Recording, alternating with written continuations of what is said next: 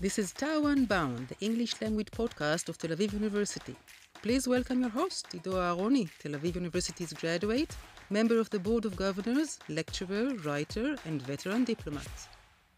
Greetings from Tel Aviv. Uh, this is Ido Aharoni, your host. Um, today we're happy to host for yet another episode of TAU Unbound, Dr. Idit Adler. It's a pleasure to have you. Welcome to our podcast. Thank you for having me. And uh, for our viewers and listeners, I will say that you are a lecturer and researcher in the Department of Math, Science, and Technology Education in the Constantiner School of Education at Tel Aviv University. I happen to know the Constantiner family, very, very generous family, lovely people. And so, uh, such a delight to have you here. And this is your home court. This is your. We're actually in your building, right? This is the building where you teach and you you you conduct your research. Right. This is my home in Tel Aviv University. So I went over your your biography, which is really impressive, and and you have so many interesting things in there. So first of all, your your specialty, right? So you deal with biology and education, STEM and humanities, community engagement, the issue of belonging. You dealt with um, um, scientific issues such as uh, your your research dealt with the relationship between soft corals and their symbiotic algae, right? Right. That was my Uh, master's degree. Right. So you'll have to explain all of that to us. but before that, I know this sounds, was, yeah. this sounds really complex. But uh, but before that, tell us about yourself. Um, I know I know you've been to uh, America for several years. I know you spent time in Africa. How did you end up doing all those exciting things? So I started actually my international experience since I was very young because we used to travel as a family. So I was I lived in Belgium and in Germany for several years as a, as a child, and I think that living abroad made me really wanting to know about other other cultures and other perspectives. So when I was a little adult in my later later years, and we had the opportunity of traveling to Africa through my husband's work, and that was very exciting. Um, it meant moving for, to another country, which wasn't the Western world, What and part of, Af- of Africa? spe- specifically Kenya. We're in Kenya. Okay. And actually, we weren't situated in Nairobi, which is the, the which is the capital, but we were situated in a small town called Naivasha, which is an agricultural s- town. Um, lots of, of, of people, lots of agriculture, and I think it was a wonderful experience. It's totally different than what I experienced as a child in Europe or in Israel, and that was wonderful. I just had my first child, and we stayed there for I stayed there for almost a year. In Kenya. In and Kenya. what brought you to Belgium and Germany as a child? So my father worked in high tech. And so just as today high tech involves um, relocations, that was part of his work, and our family traveled along with him. So you you combine two passions of yours. One is the study of biology and nature, and then the other is, of course, the whole methodology of, of education. Tell us about your definition of the difference between education and learning. And I'll tell you why I'm asking this. I'm asking this because I've been teaching um, in universities in the United States and Israel since 2016. And before that, I lectured in tens of universities, mostly in, in North America, US, and Canada. And I noticed that, um, um, that many of the students are there because they're interested in getting a degree, which is um, almost a commodity, right? It's a credential, it's, a, it's a credit system. Uh, less interested in learning and I'm quite concerned about that. I must say, as a as a as a university lecturer. Yeah, I think I think that education is is get, getting the broad vision of what it means, um, of what it means, like the theories, the underlying theories of teaching, of learning, having a broad vision of of the methodologies involved. So that's the, the education, whereas learning means the actual deed or act of sitting down, regulating your emotions, and uh, achieving, uh, staying up on one goal and trying to do what you're supposed to, which is get all that into your mind and into your thinking and adapting to specific ways of thinking. Um, so that's like the actual practice, whereas education is more the broader. Now, if I understand correctly, your your research and your and your work on the education, especially the stuff that you did with Michigan State, it has a lot to do with two things. First is engaging with the community, Right. right? And the second is learning through experience. Right, exactly. And we put these things together. So the idea in the project in Michigan State was supporting students in become um, science-based citizens. Um, and specifically understanding how the relationship between their genes and their environment affect their health. And so we did this through working with the community and for the community. Now, when I mean with the community, that's the community part, the community engagement piece, that the community is actually part of our development process. So we're basing that on CBPR, which is community-based participatory research. It's a methodology from public health, and it's where you involve the community people in the design and development of research. So when we adapt this to the educational field, we actually wanted to pair up with the community and involve them throughout the process of curriculum development and implementation. So, for example, we wanted to teach the big idea of gene environment interaction. But we can teach that through any phenomena, right? But the community where, where we were situated in wanted to, uh, one of the um, challenges that they had was diabetes, specifically type 2 diabetes.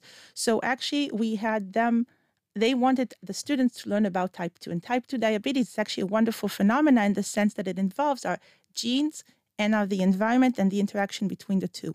So the community was engaged within the curriculum development and then came to the classes and we had people that could talk to the students and then we had the students share with the community what they've learned. So that's the second part of the uh, the process with the community meaning the community is helping us develop everything and for the community meaning that the students understanding is geared toward helping and improving their community and the working with communities members to do something and to improve their well-being so it goes with with the community and for the community. And and uh, and that led you to think and devote some thinking and, and research about the issue of of um, equality. Yes. Right. Of, uh, of what is it that um, uh, what elements in a society in any given society determine whether people will have equal access to opportunity. Exactly, because what we saw, I think the project was very successful in, in many senses, right? The students were interested and they valued and they understood the meaning of science for their lives. But on the other hand, when we asked them about what they could do to improve, you see that most of their, their thinking was concentrated what, on what I can do as a person. And it's wonderful to think that you could go and buy healthier food and and be outdoors more and things like that. But there are structural things in our community that may interfere with that or may actually decrease our chances of being able to do all these things. And so that leads to, and I think one of the things we didn't push them far enough is understanding the structural inequities that are in there. And that what that's what leads to their health. And so that's one of the things which I picked up and I really wanted to continue going on forward is that understanding. So it's like the science and the society piece and the biology all coming now together to move it a little bit more forward. So you say that inequity is systemic in some places? yes. So, yeah. So would you say that when you're looking at what's happening in Israel today, this whole um, discussion about first Israel versus second Israel, which I think is a populist message, that is targeting unjustly and unfairly the so called elites, but that's my opinion. Um, where do you see those systemic inequities in Israel? So I think that the discourse today is kind of moving us away from thinking about how we can change the situation where we live. So there are things in our community that like access to healthy food, access to places outdoors, access to playgrounds. If you're talking about that, and we're talking about youth, then going on to different um, to to take risks, which are unnecessary. So there are struct. So when I talk about structures, I think that we could take our fundings if we look from a policy, maybe I can talk more about education later, but and direct them towards those things that can support youth, in my opinion, but everybody in moving upwards. Um, but in education, and, and I see this also in education. So right. we have to invest more in education in some areas because we want them to reach the same and have the same opportunities as others in in the in, Yeah. in Israel. By the way, I remember when I when I served in Los Angeles in the mid 1990s. It was right after the Rodney King affair and the riots, and the mayor of Los Angeles at the time, uh, his name was Dick Riordan. He um, um, created a, a, an organization that was meant. It was actually like a think tank that was meant to to study why the riots erupted in those parts of LA where where it happened, and he appointed the deputy mayor, a woman by the name of Linda Griego, to run this thing, and it was called LA Works. And I remember having a meeting with her in, in which she showed me exactly what you're talking about. She showed me how in those areas where the riots erupted, there were no banks, for example, no ATMs, uh, very few supermarkets, uh, all the things that we take for granted. And now, of course, we know that if you have Whole Foods in your neighborhood, it means that you're okay, right? right? It became like a like a status symbol. Uh, but what can we do to improve that access to opportunity in Israel? Uh, and I'm not talking about necessarily the government. A lot of people think that the government is the problem. A lot of people think the government is the solution. Uh, but what the th- what are the things that we can do beyond government? I think that if you ask me from an educational perspective and from my work, I think we have to learn to, to work together. So I think that if we look at those inequities, and I do work about inequities from science education perspective, and I have other colleagues in the School of Education who do wonderful work and addressing inequities from an educational perspective, not necessarily science, involving science. And then I have other colleagues in Tel Aviv University, it's other universities addressing this from a public health perspective or from environmental perspective. But I think that once we work separately, we, we can't really get and social work and we can't really get to a solution. And I think in order to get the solution, just as the story you've, you've just addressed, I think it takes all the minds and all the different perspectives together and think how we can do something holistic that will involve all those different perspectives. And I think another important aspect of that is that we the academy will not be able to solve this by their own. So we need the academic, we need the theories, but we also need the community members. We need the local people to tell us, okay, this would work, this wouldn't work. I mean, sometimes when I come to a specific community, I'm not necessarily part myself of that specific community. And I need to understand their perspective, which might be different from my perspective. And I might not necessarily agree with, agree with everything that they think. But once we, we try to collaborate and work it out together, I think eventually we get to some more idea of what we can actually do. And in terms of sustainability, also, because that's a big issue in academics, right? Because we come in with, we have the fundings and we conduct the research and we everybody is there. The focus is on that specific community or research. But once we're out, sometimes and very thoroughly, those ideas just fade away. So I think we have to learn to work together from multiple perspectives and also use members of the community, community based organizations, national organizations, governmental agencies, all these have to come together to the table and address them from their different perspectives. So you're talking about creating a coalition and a partnership and creating also, I think this is the key really, uh, what we call in diplomacy win win, meaning that all elements in the coalition feel that there's something in it in there for them. So they're gaining they're benefiting from it. Exactly, because the we, when we come together, and I've seen it in the in MSU, the, the work we've done in the United States. I see it now in a project we're trying to work out with Ben Gurion University in the South. People have different interests, and it's wonderful for them to have different interests. But when you come together, people have to, just like you said, win win. I need my interest, and they need their, and we have to create this mutual agenda in which we can address all these issues and everybody feels that their voice is heard, that their perspective is there, that they get from the coalition or collaboration whatever they want. And that pushes it. I mean, then it's a win win, it's a synergetic, and it w- moves it forward. Now, I saw in your biography also um, a strong emphasis on the education towards better citizenship. Citizenship, people to be to teach or to educate people or to train people to think differently about what does it mean to be, be a citizen. Right. A citizen meaning uh, to be part of a social contract, right? There's a there's a deal. The deal basically, and correct me if I'm wrong. I'm not. I'm not a, a scholar on this issue. I'm not a scholar at all. But um, this is the contract, right? The government says to you, the state or um, you, we will provide you with adequate health, safety, education, uh, infrastructure. You, in return, will have to be law-abiding, tax-paying, productive citizen. This is the the social contract, right? This is the deal, right? And um, so now we find ourselves in a situation in Israel, which I'm hoping you'll be able to explain how we got here, where there's a big chunk of well meaning Israelis. I'm not talking about the messianics. I'm not talking about the religious extremists. I'm not talking about the ultra Orthodox that, are, that I think are in it just for the ride. They're in it just for the budgets. They really don't care about democracy. But there's a big chunk of well meaning Israelis that don't truly understand what democracy is all about. Right. How did we end up here?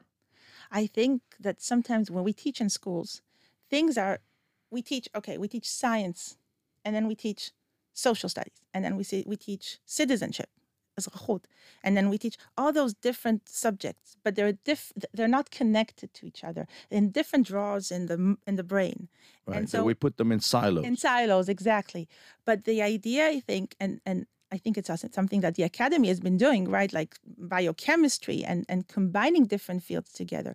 So I think you have to start in, in the schools already and not work by those silos, but combine this. So I understand the science behind something. And then when I talk about citizens, citizenship, I need the teacher and the people from the citizenship education to come in and give their perspective about what is democracy. What are the tools that I have as a citizen? How can I move forward whatever my my needs and what I want to achieve, and not just, okay, I know what I want and just move forward no matter how. So I need those people. I need the people from history to tell me what happened in history. I need people from geography. So I, I think that, and we talk a lot about in education about project based learning and inquiry based learning. So I think that might be a wonderful framework to put all these things together and think about interdisciplinary education within our schools that will bring together, just as we were talking before you know outside of schools but also inside of schools bringing together those different perspectives and understanding the limitations also.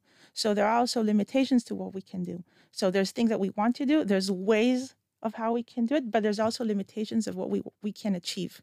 But i think understanding the whole pictures as long as we teach in different silos and do not do those connections so you're you're proposing actually to do something that is called cross referencing, right? Between in, yeah. between the the, the the, the various fields. Now, it seems to me that um, young people um, reach very quickly because of their access to uh, information through the smartphone and the tablets and so on.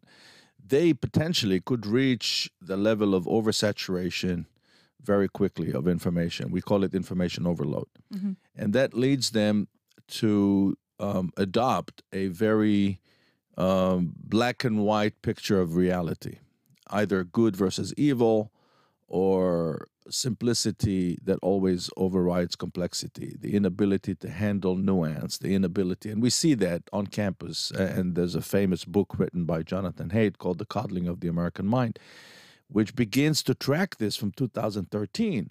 How how Gen Z students come to campus and all of a sudden they they become you know they become obsessed with safetyism, but it's not about physical right. safety, right? They're afraid of words, they're afraid of ideas, and I and I encountered it myself as a as a lecturer.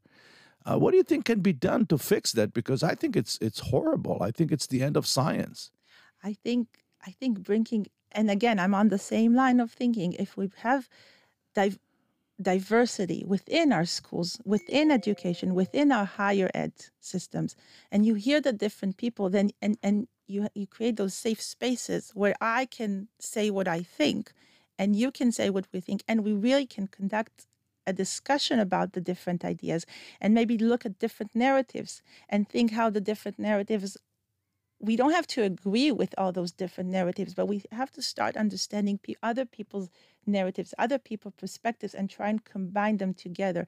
And I think it also has to do with critical thinking, because we really have to teach people. I can say in science education, but I I can say I can broaden up to, to the entire educational field, critical thinking and and and trying to understand and talk about those things, not being afraid. And some of it has to do with the teachers because when we talk about those different things, we have teachers in the classes, and you, what you're suggesting or we're suggesting is kind of changing teachers' role also from just just only being a science teachers to being something which is a more social role in the society. And so we have lots of work to do with our teachers as well. Right. And they understand. Well, I think we have an advantage in Israel, which uh, American private universities don't have. And the fact that we are not, um, this is not a, trans- a financial transaction. So what happens? I think you. I agree with you. What happens in America in private universities, especially in elite private universities, where kids' parents pay sixty, seventy thousand dollars a year tuition, uh, they feel they're in a position to tell the the the teachers, the lecturers, what to say. And if their children don't feel safe, if they're threatened by a word, uh, they have no po- no no problem whatsoever to demand the dismissal of that professor.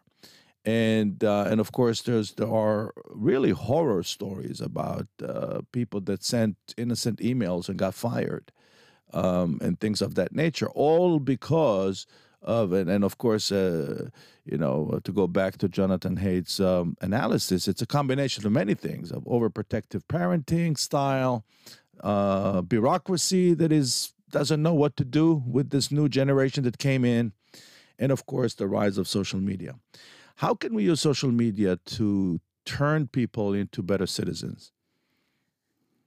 I think social, I think social media could be a wonderful, pla- wonderful platform, but it has to be really. So it's. I think it's it, it's on two sides. It has to be used used very, in in a wise way. So one of the things is that today kids look at the social media and whatever is on the social media, they just accept it as a truth, which is something that it, and today we know with all the fake news and other things going around in social media which is is so we have to start teaching the students how to be wise consumers of knowledge whether it's in any other in any field both on social media on the internet wherever we go understanding that people are using different types of strategies on us as consumers and once we understand those strategies we can start and thinking about how we start consuming the uh, media in a better way.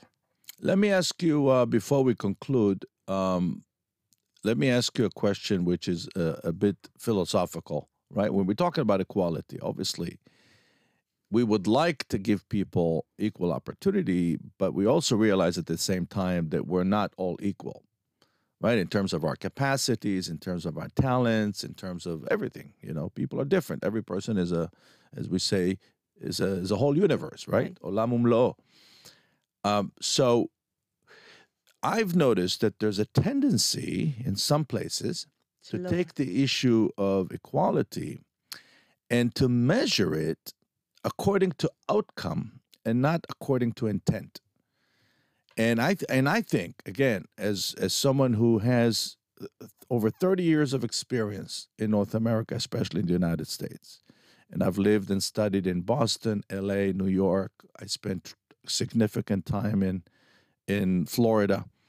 And so I have a perspective, and I think that's it's that's uh, it's a very fine line that many people, including academics, don't don't see. I, I think there's another thing in that is that we started sometimes we look at equality as lowering the bar and making things easier for some of our kids. And again, starting in in in in, schools. Right, right. And I think that it cannot happen. We have to keep the bar up.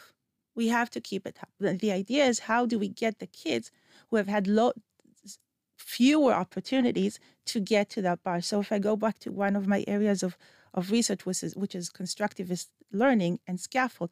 How do we support and how do teachers support the kids in reaching the, the high bars? I, I want them to excel.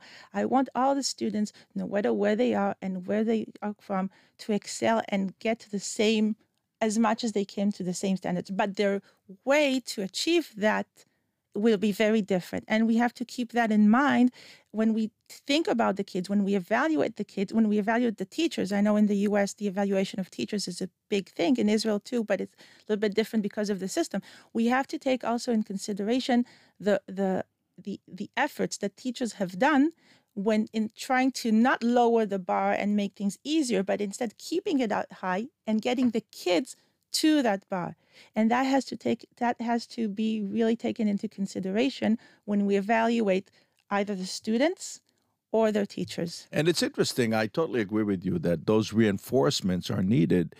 Uh, but again based on my experience both in north america and in israel and in israel obviously most higher learning institutions are public that public institutions have a built-in advantage right. over private institutions in this department. And that's why the scholarships for students are super super important. Scholarship that will enable them to overcome those big gaps or cultural difference, differences that because of them of them they are not able to be tested by the same um, ways of assessment that you assess other students. And I think those are critical because now in the news we're talking about the scholarships and different. I think those are critical because if you want everybody and if we want a society that has all the different people and all the different voices and not, because that's us that's the diversity and that's what I, I think is so beautiful about the israeli society but we need to support the people the different people in getting there and scholarships and this year of gap between the school end and before the university are super critical for that purpose exactly. Now, let me ask you one last question because we really have to finish um, about high school. When I was a student here, um, which was in the early 1980s, uh, we studied the, the writings of a, of a very famous American sociologist by the name of Randall Collins, who wrote in 1979 a book called The Credential Society, which was a very critical analysis of how academic degrees became, as I said before, a transactional thing. But what he expressed uh, was concern with the devaluation of the high school diploma. Right? He said back in the day, like for example, my parents, my father, his generation, my father was born 1926. When when he was at the age where we usually would go to college, he never thought about going to college. Uh, it was uh, something, uh, it was a luxury. He was very happy and proud of his high school diploma. And, and I know that you, you as a young uh, person, you were active with the Society for the Preservation of Natural Life in Israel. Right. So you should know my father was one of the founders of, of that society. And he was a very learned person. He wrote books. He acquired tremendous knowledge, but he never had any academic recognition. And he was very proud of his high school diploma. How do we how do we fix that? The devaluation of the high school diploma. I think that when we talked before about bringing the different voices together and we talked about the need to bring academics, but also appreciate the knowledge of people who are not academics. And they have wonderful knowledge, they have wonderful practices that has um, that they've earned throughout the different years. So I think that whenever we want to do anything and push everything forward, we have to look also at our academic knowledge and our cultural, social knowledge that exists in the community and put these things together. Now, sometimes there are very different types of knowledge. This is more general. This is more practical. This is too specific, and this is this is non-specific but we have to find the ways to bring these together because i think the, the, the knowledge that people that just like your father or other people have is valuable and they know things that the, the theories might not account for. And putting those types of two types of knowledges together could be wonderful and bring well and and, and and on this optimistic note uh, we really because you really you are depicting a very optimistic future that it is possible I think so, but with lots of efforts. With lots of efforts and lots of goodwill. And I think you're talking about the key is really to create a collaborative effort. So many, many elements in the system are part of that, including the government. Whether including. we like the government or not, doesn't yeah. matter. And I'd like to thank you for your optimism. Thank you very much for having me. And I'd like to thank you for educating us about this very, very important issue. And hopefully, we'll get to talk to you again. Thank you very much. And to our viewers and listeners back home, greetings from Tel Aviv. Until the next episode, goodbye.